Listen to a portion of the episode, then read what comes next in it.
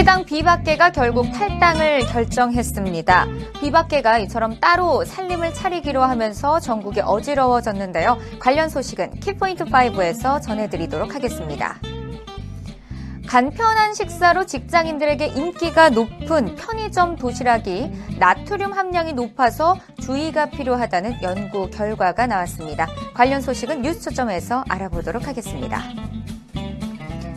연말을 맞아서 연예인들의 따뜻한 선행이 이어지면서 사회를 훈훈하게 만들어주고 있는데요. 나눔을 통해서 따뜻함을 전하는 스타들이 누가 있는지 스타 인사이트에서 알아보도록 하겠습니다. 자, 여러분들 개편이 됐어도 친구 추가해 주실 수 있습니다. 밑에 자막 나가죠. 이곳으로 친구 추가해 주시고요. 여러분들의 사진, 제보, 이야기 언제든지 환영입니다.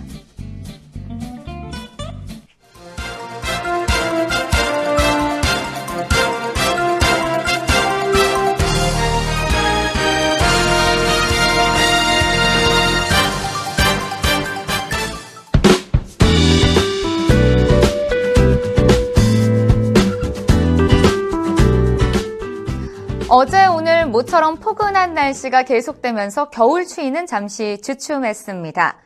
가게마다 심심찮게 들려오는 캐롤 소리는 연말 분위기를 한껏 느끼게 하는데요. 얼마 남지 않은 올해 스트레스는 피하시고 즐거운 연말 보내셨으면 좋겠습니다. 자, 오늘은 또 어떤 소식들이 준비되어 있는지 궁금하시죠? 지금 바로 만나봅니다.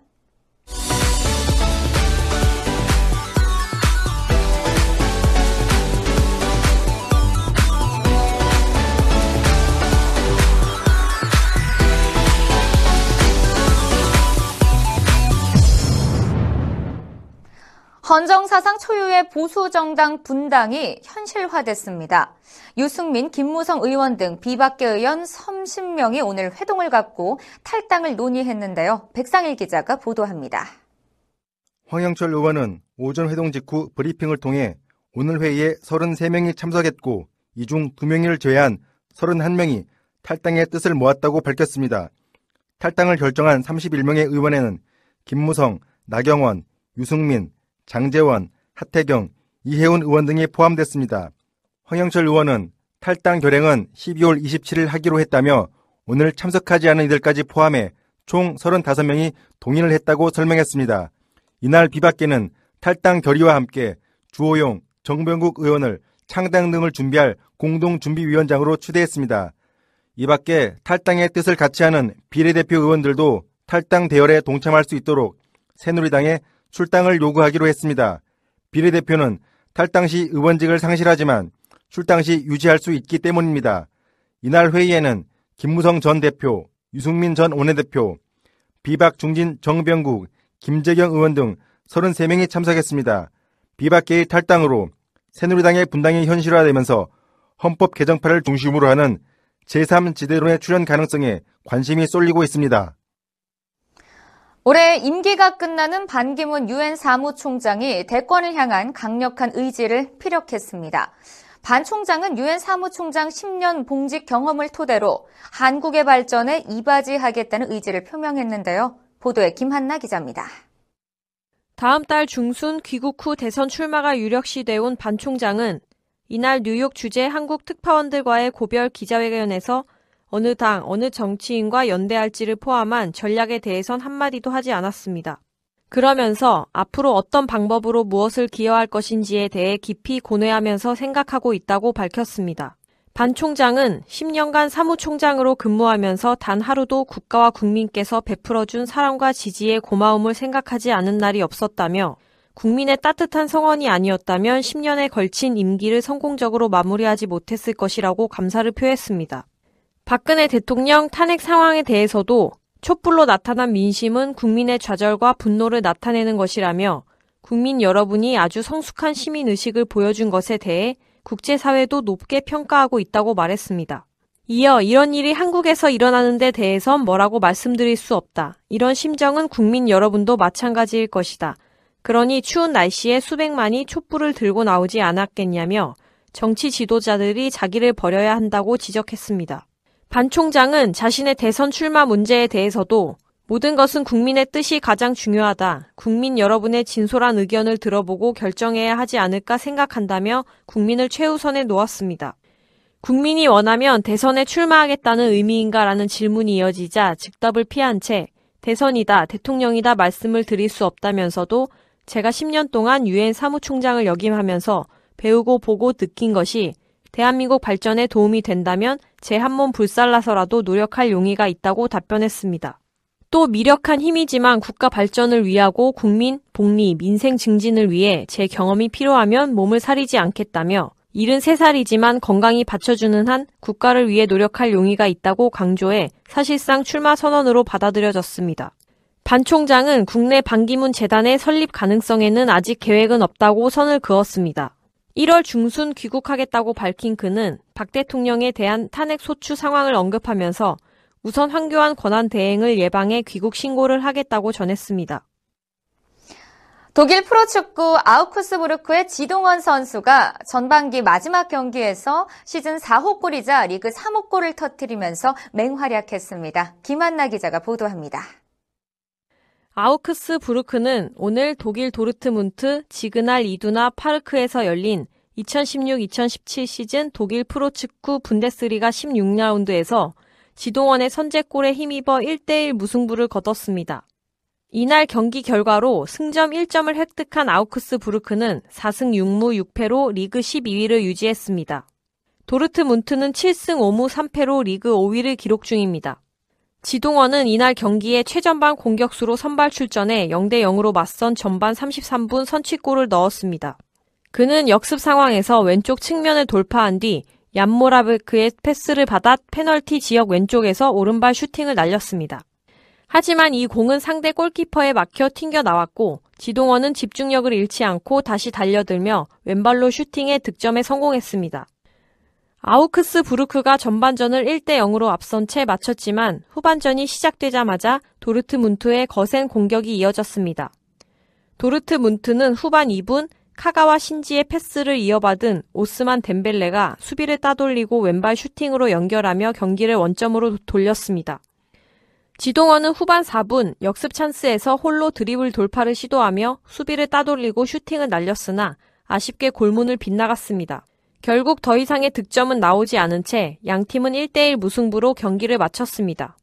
이날 맹활약을 펼친 지동원은 영국 축구 통계 전문 사이트 후스코어드닷컴에서 최고 평점을 받으며 그 활약을 인정받았습니다. 지동원은 마틴 힌테레거, 마빈 히츠, 미켈 메리노와 함께 양팀 통틀어 최고 평점인 7.7점을 받았습니다. 아우크스부르크는 겨울 휴식기 동안 새 감독을 선임한다는 계획이지만 지동원의 입지는 큰 문제가 없을 것으로 보입니다. 고병원성 조류 인플루엔자 AI로 계란 품귀 현상이 이어지고 있습니다. 일반 소비자들은 마트에서 1인당 계란 한 판밖에 살 수 없도록 구매를 제한하는 상황까지 벌어지고 있는데요. 이런 상황에서 국내 최대 제빵업체 SPC그룹의 직원들이 마트를 돌며 계란을 사재기한 것으로 드러나 질타가 이어지고 있습니다. 보도에 황혜연 기자입니다. 파리바게뜨와 던킨도너츠 등을 소유하고 있는 국내 최대의 제빵업체 SPC그룹. 이 회사 직원들이 계란 수백 판을 사들여 서울 양재동 사옥 지하 주차장에 모아뒀다가 경기도 성남 제빵공장으로 옮겼다고 한 매체가 밝혔습니다. 공장 안에는 지난 19일부터 이틀 동안 직원들이 가져온 분량을 포함해 500판에 달하는 계란이 들어간 것으로 전해졌습니다. 이에 대해 SPC 측은 일부 부서 직원들이 계란 품귀를 걱정해 애사심에서 한 행동이라며 판매용 빵 제조가 아니라 제빵 교육과 연구 개발에만 쓰였다고 해명한 것으로 알려졌습니다. 또 내부에서도 비판이 많아 구매를 중단했다고 밝히기도 했습니다. 하지만 소비자들은 황당하다는 반응입니다. 구매 제한으로 한 명이 계란 한 판밖에 살 수 없는 상황에서 기업이 사재기한 행동은 횡포라고 지적합니다. AI 확산으로 계란 대란이 장기화할 조짐을 보이는 와중에 과연 적절한 행동이었는지 비판이 적지 않습니다. 배우 김민희 씨와 불륜설에 휩싸인 홍상수 감독이 아내 조모 씨와 이혼 조정에 실패하면서 정식 재판 절차를 밟게 됐습니다. 관련 소식은 김한나 기자가 전해드립니다. 서울가정법원 가사 11단독 정승원 부장판사는 최근 홍 씨가 부인 조 씨를 상대로 낸 이혼 조정 신청에 대해 조정하지 않기로 결정했습니다. 법원은 지난달 11일과 25일 두 차례에 걸쳐 조 씨에게 조정신청서 등의 관련 문서를 보냈지만 송달되지 않았기 때문입니다. 이후 이혼 소송이 접수됐고 재판부는 아직 배당되지 않았습니다. 앞서 홍 씨는 지난달 9일 부인 조 씨를 상대로 서울가정법원에 이혼 조정을 신청했습니다. 이혼 조정은 재판까지 가기 전에 부부가 합의를 통해 이혼하도록 하는 절차로 조정이 성립되면 확정 판결과 같은 효력을 지닙니다. 홍 씨와 조 씨는 미국에서 유학 중이던 1985년에 만나 결혼해 슬하의 대학생 딸 한 명을 두고 있습니다. 당시 조 씨는 인터뷰를 통해 남편이 돌아올 것이라며 이혼하지 않겠다는 입장을 밝힌 바 있습니다. 앞서 홍 씨는 지난 6월 배우 김 씨와 불륜설에 휘말렸습니다. 두 사람이 지난해 9월 개봉한 영화 지금은 맞고 그때는 틀리다에서 만나 연인관계로 발전했다는 것인데요. 홍 씨는 영화가 개봉될 무렵부터 집에서 나와 별거를 시작했습니다. 반면 김 씨는 불륜설 이후 두문불출하며 각종 시상식과 공식 석상의 모습을 나타내지 않고 있습니다. 김 씨는 이러한 논란에도 영화 아가씨가 호평을 받으며 제37회 청룡영화제에서 여우주연상을 수상했습니다. 이날 김민희의 참석 여부에 관심이 집중됐으나 결국 불참해 아가씨 윤석찬 프로듀서가 대리 수상을 했습니다. 홍상수 감독이 이혼 소송에 들어가면서 김민희의 복귀 여부는 더욱 불투명해질 것으로 보입니다. 소식을 접한 네티즌은 김민희 어디로 증발해버렸나 조용하네. 홍 감독 아내 입장도 이해 간다. 누구보다 딸이 상처받을 듯 등의 반응을 보였습니다.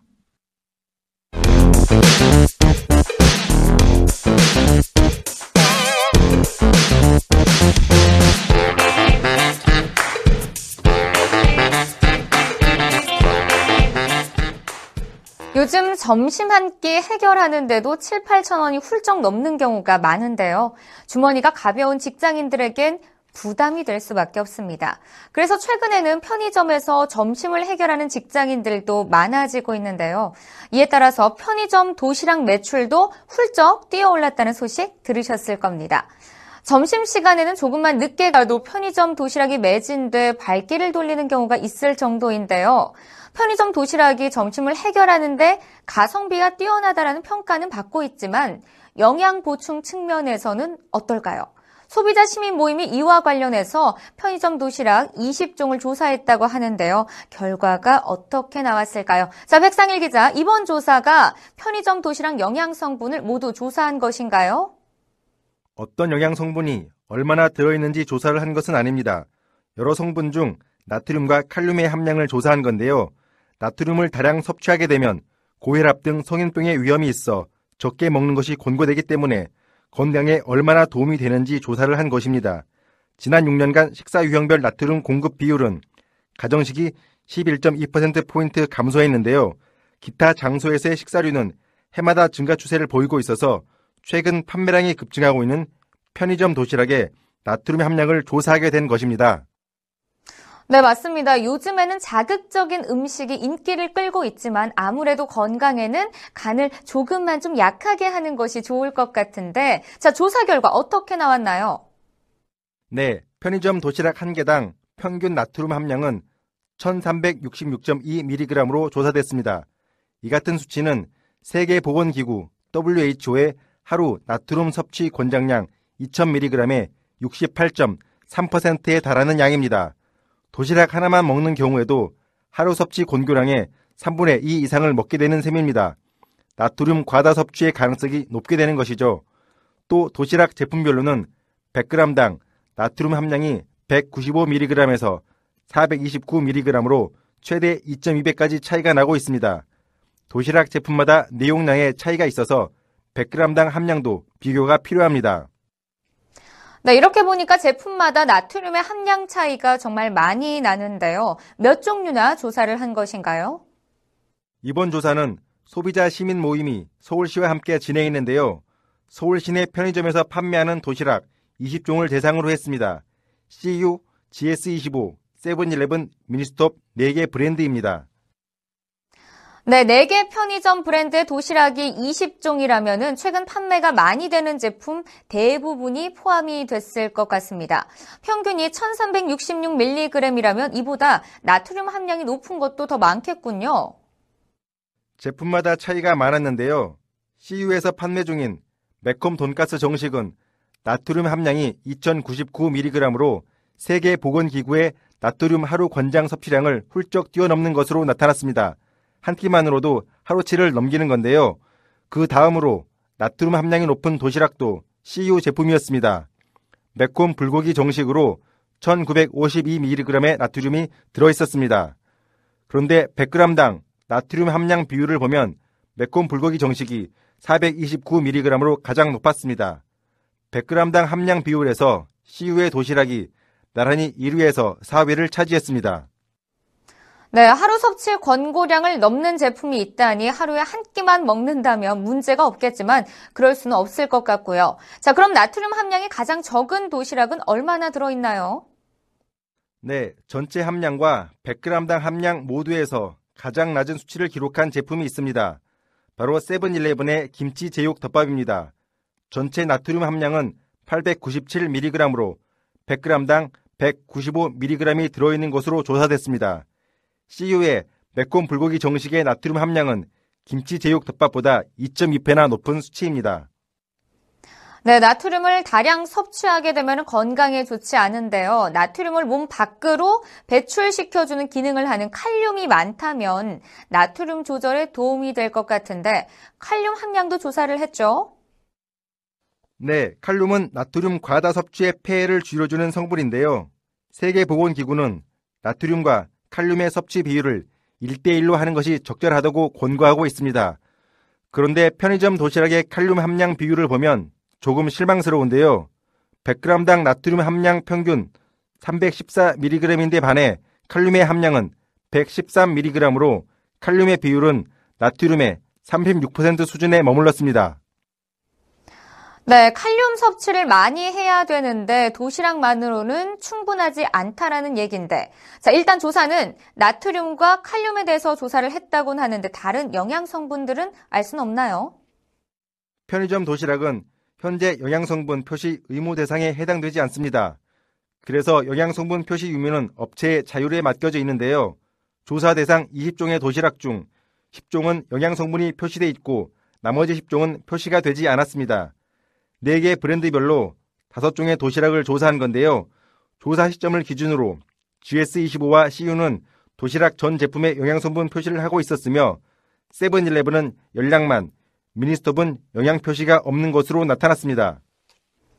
네, 영양성분 표시가 의무가 아니라니 소비자들은 어떤 성분이 들어갔는지 알 수 없어서 조금 답답할 수도 있을 것 같습니다. 자, 그런데 이게 영양성분을 표기했는데 이게 또 오류가 있었다면서요? 네, CU는 자율적으로 영양성분을 표시하고 있었는데 나트륨의 함량 표시값과 실제 측정값의 차이가 많았습니다. 식품 등의 표시 기준을 보면 나트륨 측정값은 표시량의 120% 미만이어야 하는데 최소 131%에서 최대 167%까지 측정된 것으로 나타났습니다. 네, 이렇게 보니까 표시가 있다고 해서 또 안심할 수만은 없을 것 같습니다. 전체적으로 보면은 일단 나트륨 함량이 높아 보이긴 하는데 앞으로 편의점 도시락도 개선이 필요할 것 같습니다. 네, 그래서 소비자 시민 모임은 편의점 도시락 개선에 대해 제안을 했는데요. 편의점 업계는 나트륨 저감화를 위한 메뉴 개발과 반찬에서 나트륨을 줄이는 등의 노력이 필요하다고 밝혔습니다. 또 칼륨은 체내 나트륨 배출을 도와주는 영양소로 소비자는 칼륨의 충분한 섭취를 위해 채소 및 나물 등이 골고루 구성되어 있는 도시락을 구입하도록 하고 편의점 업계는 육류 위주의 메뉴에서 채소 등을 골고루 섭취할 수 있는 메뉴로 개선해야 한다고 제안했습니다. 칼륨은 고구마, 감자, 토마토, 오이, 호박, 가지와 근체류에 많이 들어있습니다. 이와 함께 영양성분 표시를 의무화하도록 관련 법규를 개정해야 한다고 밝혔습니다.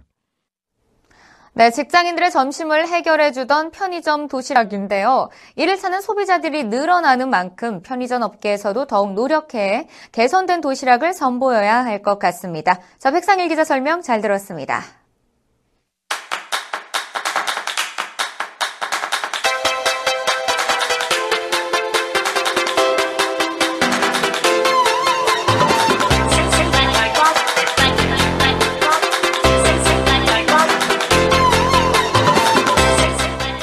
스타들의 이모저모를 통찰하는 연예 뉴스 스타 인사이트입니다. 연말을 맞아 연예인들의 선행이 잇따르고 있습니다. 어려운 이웃에게 따뜻한 사랑의 손길을 전해서 감동을 주고 있는데요. 오늘은 추운 겨울 날씨를 따뜻하게 물들이는 훈훈한 스타들의 기부 소식, 황혜원 기자와 함께 이야기 나눠보도록 하겠습니다. 자, 황혜원 기자, 안녕하세요. 네, 안녕하세요. 네, 요즘 선행하면은 또 배우 김보성 씨를 빼놓을 수가 없죠. 네, 최근 소아암 어린이를 돕기 위해 격투기 선수로 나서면서 선행의 아이콘으로 떠올랐습니다. 링 위에서 치열한 경기를 펼쳤던 김보성 씨. 하지만 상대 선수에게 오른쪽 눈을 가격당해 부상을 입고 패했습니다. 이미 사고로 왼쪽 눈을 실명한 김 씨는 양쪽 눈을 잃을 수 있는 상황에서도 아이들에게 미안하다는 말만 되풀이해 주위를 안타깝게 했습니다. 20년 전부터 소아암 치료비를 지원해온 김 씨는 승패와 관계없이 수익금 전액을 기부하기로 밝혔습니다. 돕겠다는 의지가 대단합니다. 김보성 씨의 도전은 훈훈한 미담으로 오랫동안 기억이 될 것 같은데요. 자, 이와 함께 서문시장 화재 사고로 피해를 입은 상인들을 위해서 조용히 선행을 베푼 스타들의 소식도 뒤늦게 알려지고 있네요. 누구인가요? 현재까지 알려진 건 유재석, 박신혜, 싸이, 해리 씨 등 4명입니다. 희망브리지 전국재해구호협회에 따르면 국민 MC 유재석 씨는 얼마 전 화재 피해를 본 서문시장 상인들을 돕기 위해 5천만 원을 기부했습니다. 이어 배우 박신혜 씨가 5천만 원을 전달하며 힘을 보탰고 가수 싸이 씨도 서문시장 화재 피해 복구 위에 써달라며 1억 원의 통큰 기부를 했습니다. 여기에 걸그룹 걸스데이 해리 씨도 5천만 원을 전달하며 서문시장 상인을 위한 4번째 연예인 기부 명단에 올랐습니다. 이들 모두 소속사 모르게 기부했고 희망브리지 측에 본인의 기부 사실을 알리지 말아달라고 요청한 것으로 알려졌는데요. 기부금 영수증을 발급하는 과정에서 이 같은 사실이 밝혀진 것으로 전해집니다. 네, 유재석 씨와 박신혜 씨의 경우 늘 타인을 위해서 선행을 이어오던 모범 연예인이었었죠. 또 한 번 그들의 성품에 감탄했습니다. 이처럼 보이지 않는 곳에서 조용히 선행을 실천하는 연예인들 또 누가 있을까요? 배우 정희로 씨가 군대 입소 전에 남몰래 선행한 사실이 알려졌습니다. 지난 8일 논산훈련소를 통해 입소한 정희로 씨. 그는 입소 전 기부식의 모먼트워치의 캠페인에 동참해왔던 것으로 알려졌습니다. 모먼트워치는 시계 판매 수익금의 30%를 어린이들의 교육과 구조활동에 기부하는 자선사업 브랜드입니다. 정 씨는 점점 추워지는 날씨지만 많은 어린이들에게 따뜻한 사랑이 전해졌으면 좋겠다며 캠페인에 동참 소감을 남겼다고 합니다. 이 밖에도 최강희 씨는 2007년 연예인 최초로 골수를 기증하고 지금까지 남몰래 5억 원 넘는 돈을 기부했습니다. 신민아 씨도 8년 동안 14억 원을 기부한 사실이 뒤늦게 알려져 주변을 놀라게 했습니다. 또 그룹 신화 출신의 김동완 씨도 숨은 기부천사입니다. 환경재단에 따르면 그는 위안부 피해 할머니와 미혼모, 해외 재난 피해자들을 위해 13년 동안 3억 원이 넘는 금액을 기부해왔습니다. 개그맨 박명수 씨 역시 조용한 기부천사입니다. 그는 청각장애인을 위해 사랑의 달팽이에 2년째 후원 중인 것으로 알려졌는데요. 최근 박 씨의 기부금 덕에 4살 된 남자아이가 인공 달팽이관 수술을 받은 것으로 알려졌습니다. 네, 연예인들의 활발한 선행이 참 보기가 좋습니다. 또 매년 이맘때면은 연탄천사로 변신한 스타들이 있죠. 올해도 있었나요? 네, 있었습니다. 많은 스타들이 독거 노인과 저소득층 가정을 위해 연탄 나눔을 했는데요. 화면으로 보시죠. 수년째 연탄 기부와 봉사를 실천하고 있는 가수 션 씨. 올해도 연탄 나눔 봉사에 앞장섰고요. 유재석 씨는 지난 3년에 이어 올해까지 1억 8천만 원 상당의 연탄 기부를 이어오며 추운 날씨를 녹이는 따뜻함을 전달했습니다. 박신혜 씨도 연탄은행을 통해 5천만 원을 후원했습니다. 연탄은행 측은 박신혜의 후원으로 연탄 83,400장을 구입했다며 556가구에 연탄 150장씩을 전달했다고 밝혔습니다. 또 배우 유선 씨와 이종혁, 박규리, 서신혜 씨 등도 연말 연탄 봉사를 진행했습니다. 소속사 모션미디어에 따르면 이들은 지난 19일 서울시 홍은일동 일대에서 연탄 2,000장과 쌀 700kg, 겨울 의류를 독거노인들에게 전했습니다. 네, 그렇군요. 사실 요즘 사랑의 연탄 후원이 예전 같지가 않아서 영세 가정과 독거노인에게 전달이 어려운 상황이라고 알려졌는데 이 같은 스타들의 선행이 큰 힘이 되고 있습니다. 자, 황혜원 기자, 그런데 기부라는 게 꼭 돈으로만 가능한 것이 아니지 않습니까? 연예계에서도 돈이 아닌 다양한 방식의 기부가 이루어지고 있다고 들었는데요. 어떤 것들이 있을까요? 네, 바자회 형식을 통해 자신의 소장품을 기부하는 그런 형태가 자주 이루어지고 있습니다. 박경림 씨는 지난 11일과 12일 학대 피해 아동 심리치료 지원비 마련을 위한 2016년 12.12 바자회를 통해 이웃사랑을 실천했습니다. 박 씨는 자신의 애장품을 아낌없이 기증하며 바자회 행사에 지원을 아끼지 않았습니다. 그리고 이틀간의 바자회로 모금한 3,100만 원을 국제구호개발 NGO단체인 세이브 더 칠드런 측에 전달했습니다. 그런가 하면 자신이 지닌 재능을 기부하는 경우도 있었습니다. 배우 이일화 씨와 오인혜 씨는 소외된 이웃을 돕기 위해 목소리 재능 기부에 동참했고요. 걸그룹 허브는 한부모 가정 성탄의 밤 행사에 참여해 재능 기부로 열창했습니다. 네, 황혜원 기자 소식 잘 들었습니다. 세간이 비선실세 등의 사태로 떠들썩하죠. 대중의 마음에 찬바람이 부는 이 시국에 묵묵히 선행을 실천하는 연예인들이 많은 사람들에게 좋은 귀감이 되고 있습니다. 대중들에게 받은 사랑을 조용히 되갚고 있는 스타들을 보니까 이 세상은 아직 따뜻하고 또 살만하다고 느껴집니다. 그럼 스타인사이트 여기서 인사드리도록 하겠습니다.